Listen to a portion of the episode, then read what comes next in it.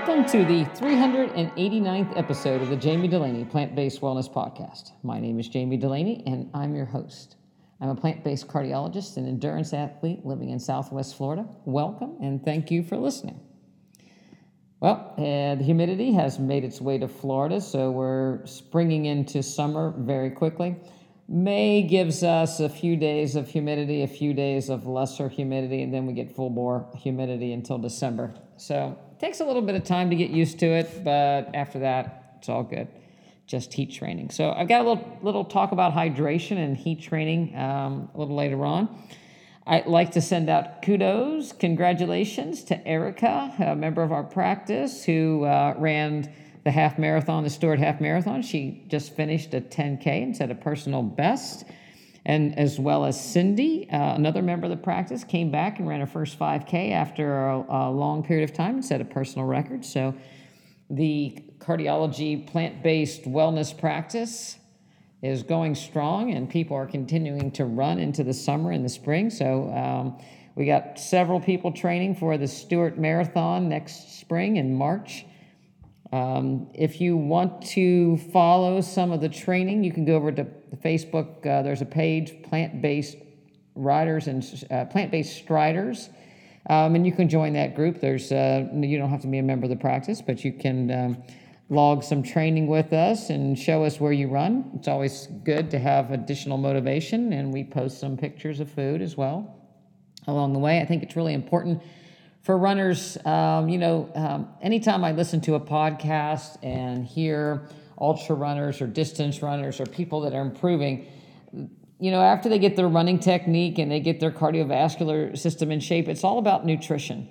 And, you know, wish I would have had my nutrition better. I can't wait to get my nutrition better, me, you know, myself included. Um, I think a lot of people, when they're young, they get away with a lot, eating sweets and junk food. But as you get older, you recover better if you're eating well. So, plant based nutrition is a vital role in running. Um, you know, into your later years of life. So you might get away with it early. I'm going to say you don't because I'm going to say that you've kind of ruined your peak if you're running now on junk food. I think you could run better. I don't care who you are. But um, you might not get sick and you might think you recover okay. But as, certainly as we get older, um, you know, we're not running just to run, we're running to mitigate lifestyle diseases, Im- improve cardiovascular fitness. So there's no real reason to clog your arteries while you're running. And you can't outrun a bad diet, just, just no way. I think if you're in shape and you have good body mass um, and you have a lot of, you know, have muscle, you can get away with more longer, but you, you can't outrun a bad diet. And certainly, people, um, you know, there's certain people that um, the bad nutrition is a lot faster to take over um, than, than others. So, uh, with nutrition um, and calories being on the forefront, there was an article this week posted in the Journal of American College of Cardiology in the cardio oncology session. And that says something right there the fact that we have to have a cardiology oncology joint um, paper kind of tells you that um, a lot of what happens in the oncology world sets people up for cardiovascular disease. And cardiovascular disease is still the number one killer. So it's nice, I guess, to see cardiology oncology because we're not pigeonholing people into either just having breast cancer or heart disease. Um, typically, um, the age when cancer starts, a lifestyle disease, is the age when cardiovascular disease start. But often the drugs that are used to treat cancers, and specifically breast cancer, have a cardiotoxic effect and can put people into heart failure, can, can cause cardiomyopathy or weakening of the heart muscle that is permanent. Can also uh, cause cardiovascular disease, and certainly radiation can cause coronary artery disease. And in particular, this study looked at um, women who had been given chemotherapy and looked at time restricted feeding to see whether or not their body mass index improvement, decreased fat mass, um, led to better outcome. So these women were older than 60. They had some cardiovascular risk factors. Typically, their body mass index was greater than 25. Um, and they had received a cardiotoxic treatment, typically anthracyclines, which is a typical chemotherapy given to breast cancer uh, patients uh, for one to six years. If they had diabetes, uh, they were excluded from the study. So I think it's interesting right away. They call time restricted feeding as opposed to intermittent fasting because all that gets muddied, as we've talked before, of what constitutes fasting. Uh, and they asked them not to eat anything, be- or I'm sorry, they asked them to, to, to eat between the hours of 12 p.m. and 8 p.m. And they looked then at um, outcomes such as their glucose, total cholesterol, HDL or good cholesterol, blood pressure, waist circumference. They did MRIs to look at the fat mass intra-abdominally, called the visceral fat mass, fat around your organs. Uh, they looked at whole body fat mass um, using a bioelectric um, method. And the interesting part is they invited 228 people to the study, and only 22 said yes. and of those 22, most of them had a body mass index greater than 70, 25. Most of them were older than 60. The average age was 66, and the average uh, body mass index was 31 most of them had taken the chemo for, uh, it was about three years after they had taken chemo. 50% of the people had received radiation. 91 of them, uh, percent of them were on tamoxifen. They didn't ask them to change their diet in any way. They just asked them to only eat between the hours of 12 p.m. and 8 p.m. And when they looked at the fat mass, there was some of, somewhat of a decrease. The body mass index didn't decrease. Um, but overall, um, it was felt to be a positive effect because, again, there was a visceral fat decrease, and visceral fat uh, is associated with a poor outcome in breast cancer because fat makes hormones and a lot of other growth factors and, and increases uh, inflammation. So, all of those factors increase the risk of breast cancer recurrence, not to mention increased risk of cardiovascular disease. Certainly, the study was limited by only following up people eight weeks, um, but again, they did show some decrease in fat mass, which is a positive outcome. One of the things that they did do, um, and I feel is the most important, is they had follow up calls. So they, they had a call from a dietitian um, in the beginning, and then they had a call from staff members at week one, three, and six and then they had twice daily automatic text messages asking them to respond with the time the day they started and stopped eating. Um, and phone calls also involved discussion of adherence, symptoms, um, you know, how things were actually going.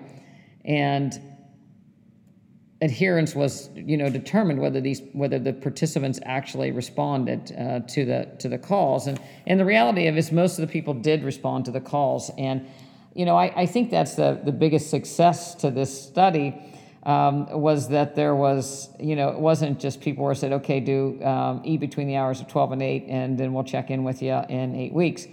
Um, with those, certainly a call, but I think even more importantly, with a text message that they needed to respond to, there was a high degree of accountability that they were going to restrict when they ate uh, to, to the hours that, that they said in the study.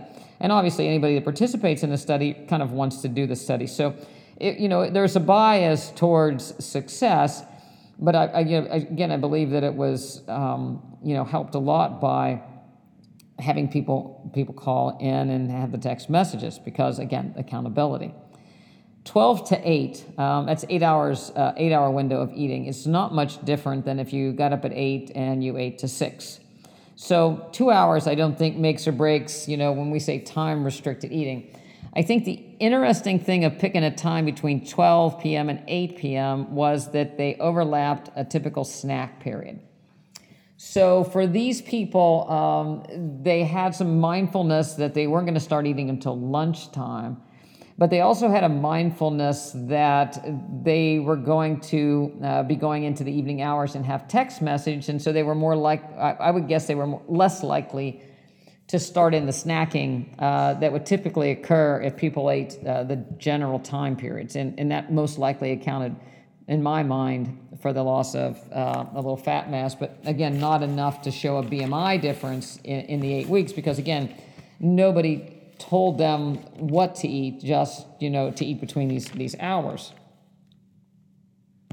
And there, there have been several studies recently uh, in other patient or just general patient populations. There was a study in the New England Journal of Medicine that um, had 139 people, only 118 completed a um, what they would call an intermittent fast, eating between the hours of uh, 8 to 4 p.m.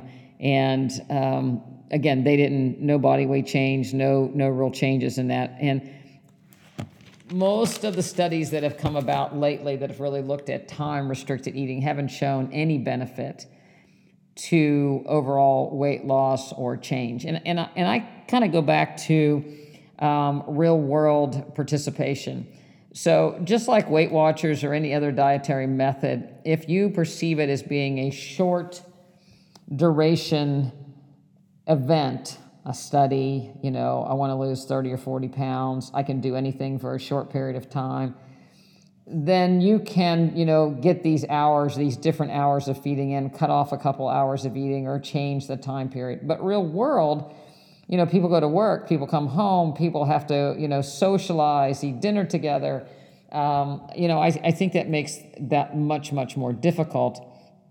I think that in some respects, time restricted eating, if, you know, also you're going to, you know, put a fence around what you're going to eat in that uh, period of time. Obviously, junk, you know, junk food.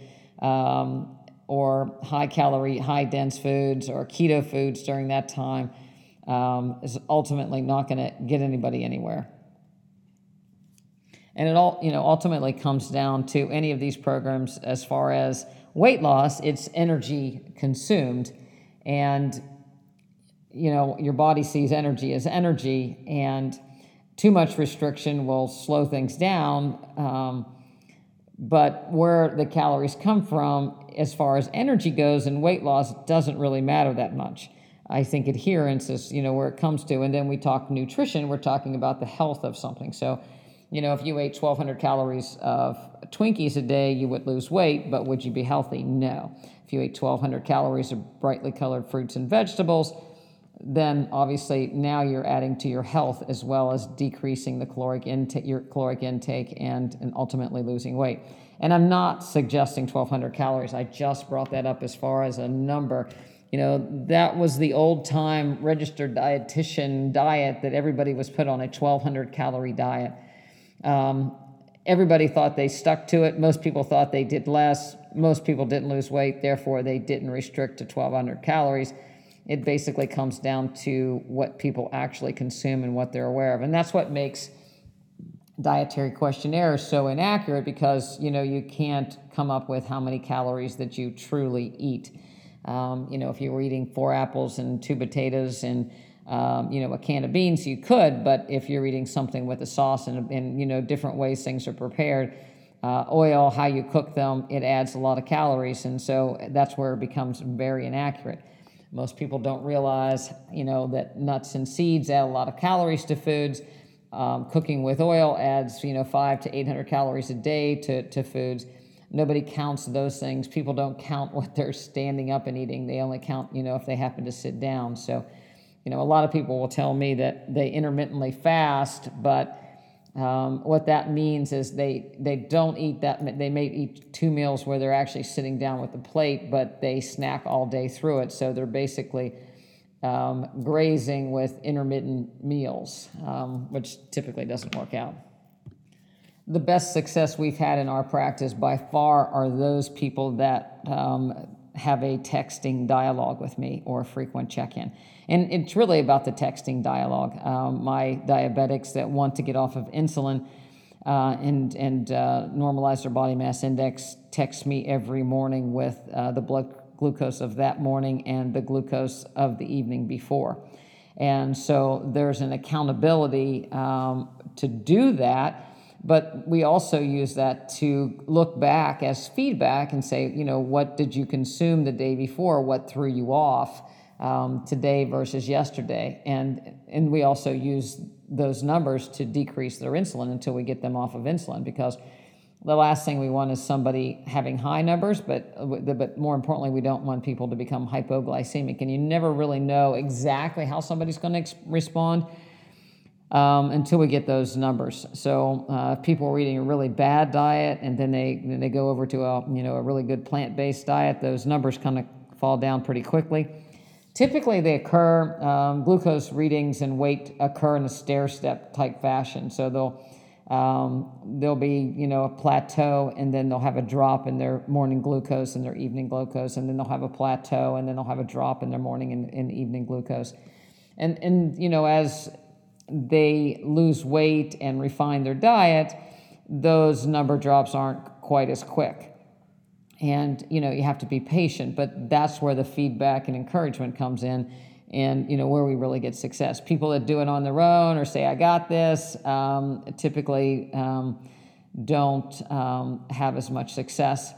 The other thing that I've seen that, that people don't have any success with is the glucose monitors. Now some of the companies are saying, you know, and you can see them online, people wearing 24 hour a day glucose monitors that download to an app. And I believe the company will give you seven to 14 days, depending on your insurance free, and then you have to buy it and they're very expensive.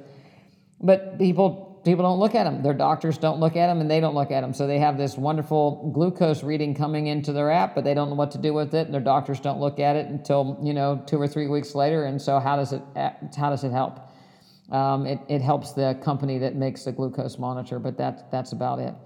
Um, titrating insulin or titrating meds, as traditional uh, endocrinologists do, you know, in the rears that far uh, without any feedback. They're just, it's basically titrating insulin up, not down.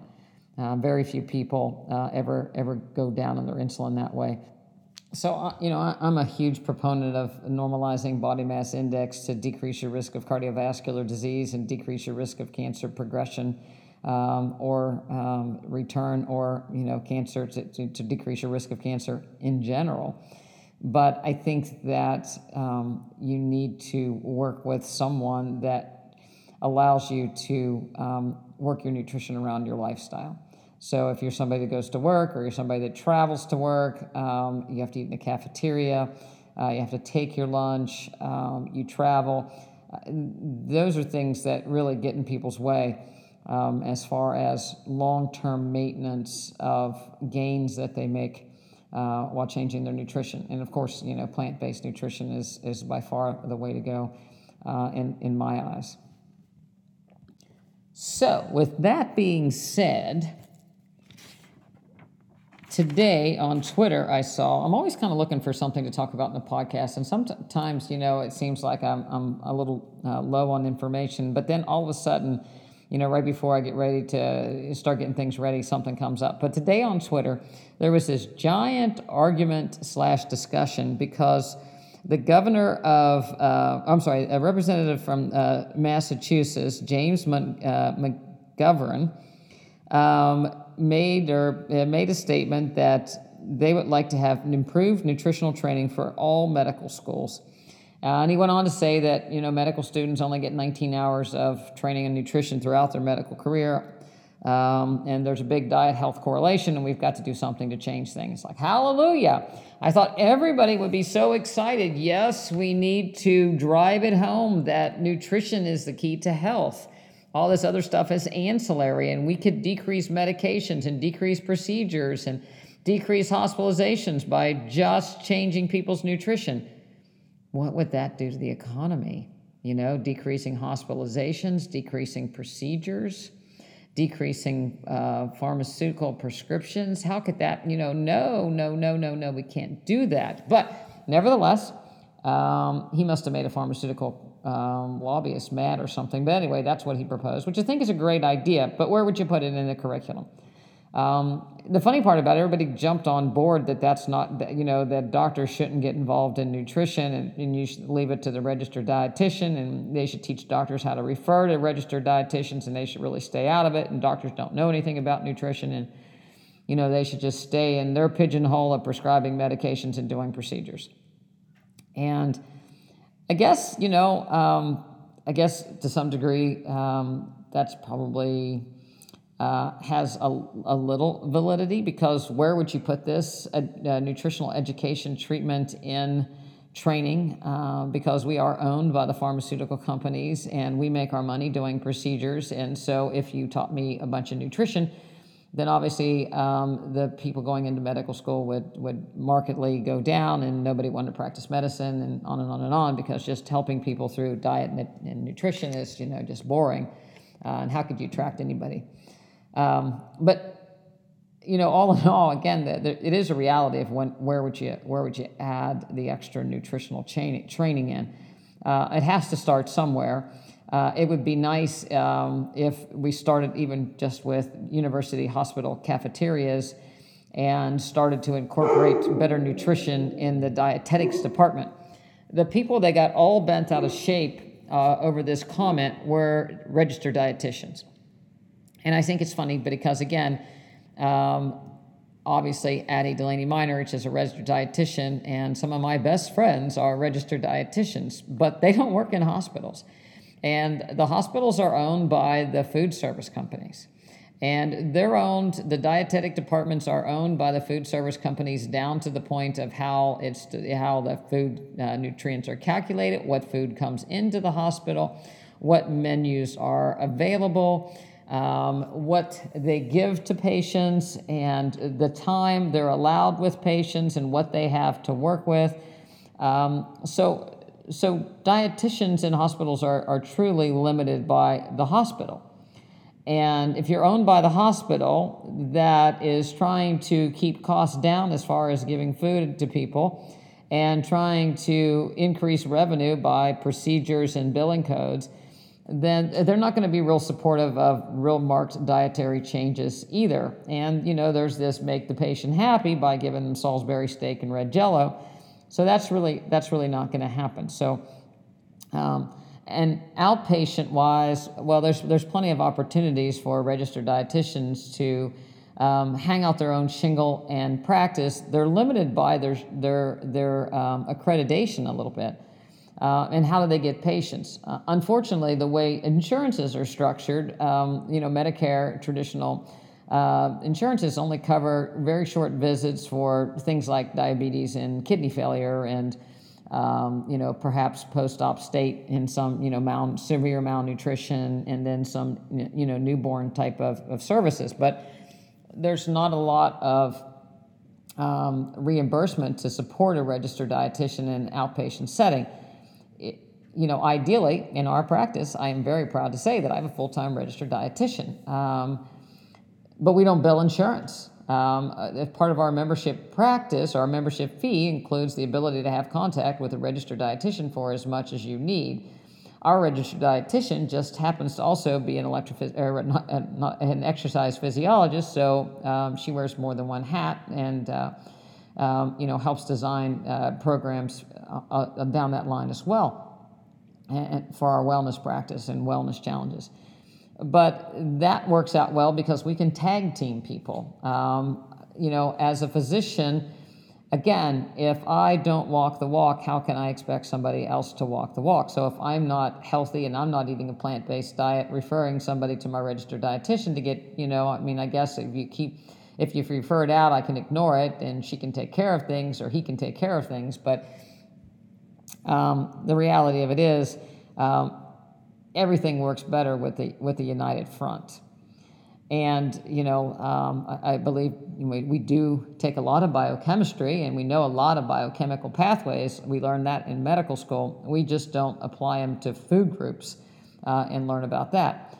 On the other hand, in the training of uh, the dietetics training, there um, those programs are often um, funded very heavily by uh, the dairy industry and other um, um, you know food industries that again direct curriculum and programs. So the reality of it is there are very few plant-based registered dietitians. And most registered dietitians you know, cringe at the idea of being plant based, that, they're, that we're going to miss out on some nutrient because they've been brainwashed by the dairy industry and, and so forth. And of course, they want to eat what they want to eat. And as a group, they're pretty nice people. and they really don't want to you know it's hard if you meet somebody for 15 minutes to really tell them that they go need to you know change everything you've learned your whole life is wrong and you need to do it this way it's almost impossible um, so you know I, I think it's really a, a good suggestion that the, the representatives say yeah we need more nutrition education in medical schools but we need um, a lot more than education we need to do implementation and you know, um, look at what kind of food the hospitals are providing. The nursing staff in hospitals are um, almost all overweight. Um, you know, there's a high degree of obesity because of the food that's available, the junk food, the takeout. Um, so if people aren't setting a good example all through the healthcare inpatient outpatient setting, then how are you going to say, well, you just happen to have heart disease, so so you have to eat this way? So, you know, I, again, I was kind of surprised that the, the registered dietitians that made comments, and again, it was limited, you know, to a few people, but most people got all bent out of shape that, you know, they didn't want the doctor taking over, um, you know, uh, nutrition in the practice of medicine. Um, unfortunately, that's the only way we're going to get around this uh, when we start figuring out that we need to take care of people and change their nutrition and figure out how to get them off of these medications and, and actually start looking in, at some of these medications and realizing just how little they do. Um, and until we do that as physicians, we're, we're not going to go, we're not going to make it anywhere. And a physician and a registered dietitian need to work together in order to get people off the medications. If some, for some strange reason, there's a plant-based dietitian and she gets these people on a great diet, but the doctor's only seeing the patient every uh, you know every once in a while and doesn't change the medications or afraid to change the medication because they don't know the benefits of nutrition then you get these people with low blood pressures and low sugars and they're walking around like zombies because they changed their diet but now they're, they're actually feel worse than they did before uh, with all the medications they're on so it's not quite as simple as what the representative who didn't look all that healthy was asking for but I thought it was a nice step in the right direction, saying, hey, we ought to think about changing things, you know, a little bit. The, the next study I was uh, going to look at um, was looking at risk factors for an acute myocardial infarction in young adults. You heard it, young adults, 18 to 55. And which risk factors were worse in women, which risk factors were worse in men, and should we target people any differently? And um, they used the NHANE uh, uh, data, they actually looked at 2,264 patients and they actually used controls, 2,264 controlled, um, that didn't have heart disease or didn't have heart attacks. And they looked at seven risk factors depression, diabetes, hypertension, smoking, family history, uh, low income, hyperlipidemia. And what they noted was that diabetes uh, was a bigger risk factor, more prevalent in women, as well as depression and hypertension. And you know what struck me with this uh, is, yep, these risk factors are bad, and young people are having acute myocardial infarctions. But these are the people that think that they're bulletproof, 7, 18 to 55 years of age. Um, young women tend to have more plaques, you know, so you can't pick them up with a stress test. So if we took everybody at 20 and decided to do a stress test on them, we're not going to pick up those soft plaques because they're not hemodynamically significant until they rupture. But, you know, I, I was kind of blown away um, that it was that easy to find uh, people in this young category and looking at, um, you know, the, the, the risk factors. Uh, typical, typically, women present later and with a, a bigger heart attack. Um, again, they ignore the symptoms. Um, if you look at women, you know, there is some protection before menopause for cardiovascular disease, but if you're a diabetic or smoke, it, it's um, um, those those protections are gone. Uh, so when you know, in the span of my practice, when I, you know, I think the youngest person I've ever seen have a bypass that was a woman was uh, 30 years old, and uh, she was a diabetic um, that smoked. So certainly diabetes is a huge risk factor, and with the increased uh, obesity in the population uh, that, that really is dialing back the uh, age of first heart attacks to a much younger and younger age group. And, and we just don't think about it.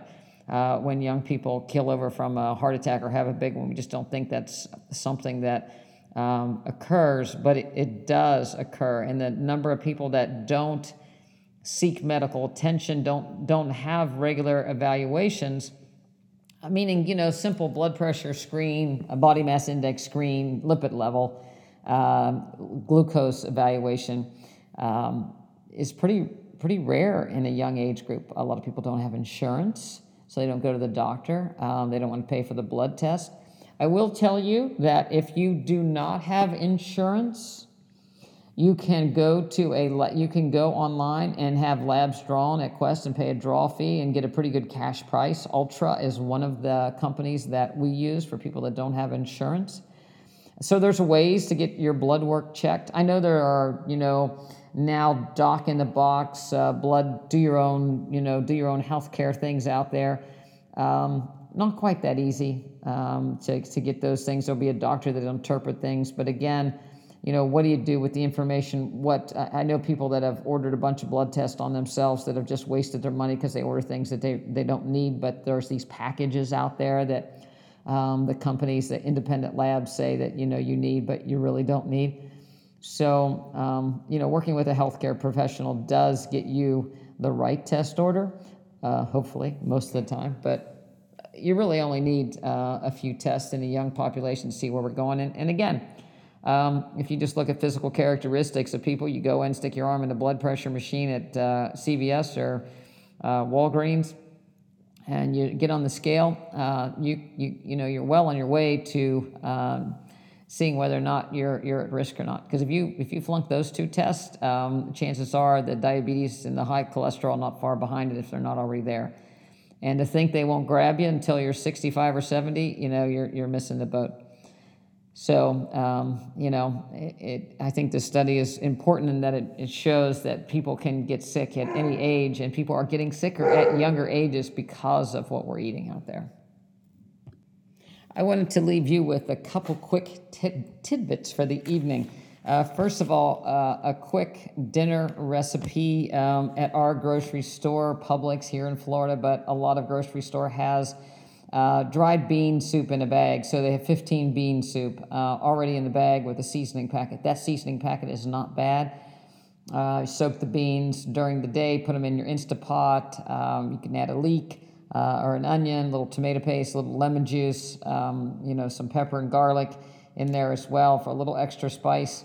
And, um, maybe a little bit of pasta at the end. Put that with it. Have bean soup with a, uh, some small noodles or without the noodles um, and a salad. Great, great dinner. It's what we had tonight. It was delicious. The other thing I wanted to just mention was sugarcane. And um, how I came about sugarcane was um, it's like, why, why would she talk about sugar? Isn't sugar bad? You know, um, sugar's sucrose. But in Florida, we grow sugar cane, and you can actually grow it down where I live in Southwest Florida. And I actually went over to a friend's farm to get some um, bananas that he was harvesting. He has some banana trees in Amwa. Bananas, if you haven't had um, different varieties of bananas uh, besides the Publix uh, regular old bananas, um, I'd encourage you to try. But very thin skin. The reason why I can't get them, you know, many places is that they don't they don't transport well. Um, the commercial bananas that we have now have a thick skin so they, they can be hauled and, and trained and bussed and tracked and all those other kind of things. But I went over to um, his um, farm to get some Namwa bananas. And as I was uh, talking to him a little bit, he said, uh, he opened a freezer and he, and he, said, showed me his sugarcane juice that he had frozen. He said, You want to try? And I was like, Nah, I don't want to try. I think, I don't need any sugar. Um, and I said, well, what do you do with it? And he said, well, you know, we, we drink it with lime juice. it's like, huh. And it's like, okay, you know, I'll try. Um, it's, again, it's hot and humid down here. I'm thinking, well, maybe after, you know, a long run, a little glass of sugarcane juice with some lime might not be a bad thing.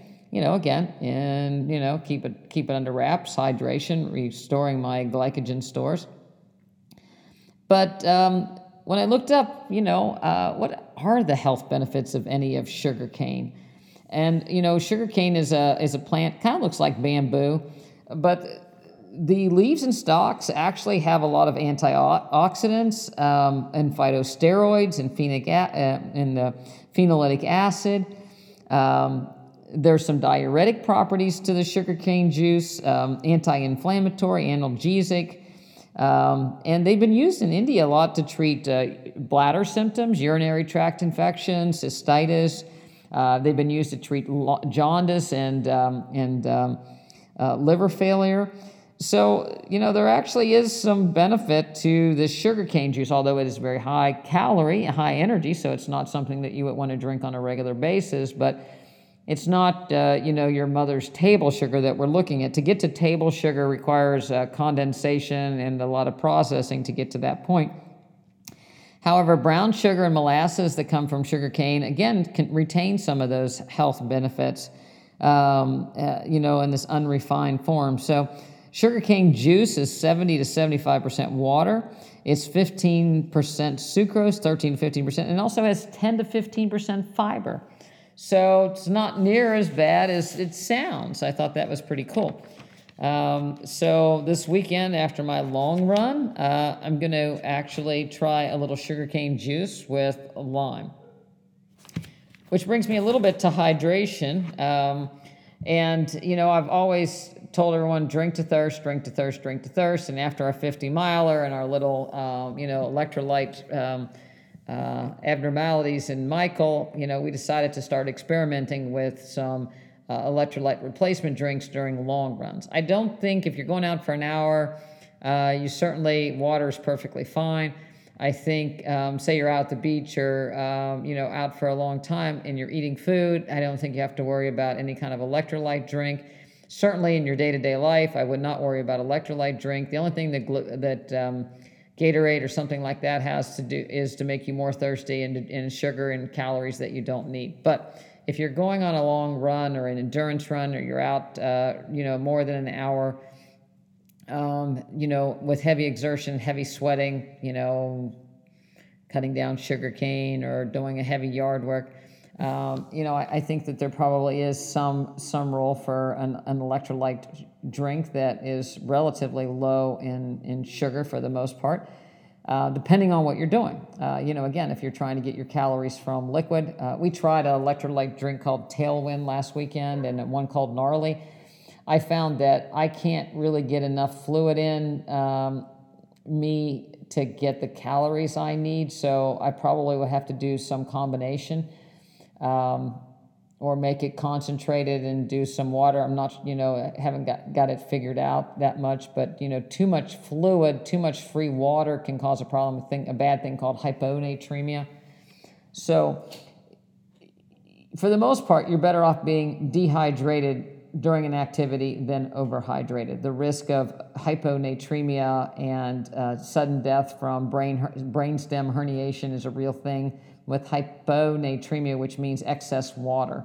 So if you were going to be out and you keep pumping excessive amounts of water and it's not a, it's a cool day, um, you could get into trouble that with over water intoxication, so to speak. So drinking to thirst is still probably the best thing.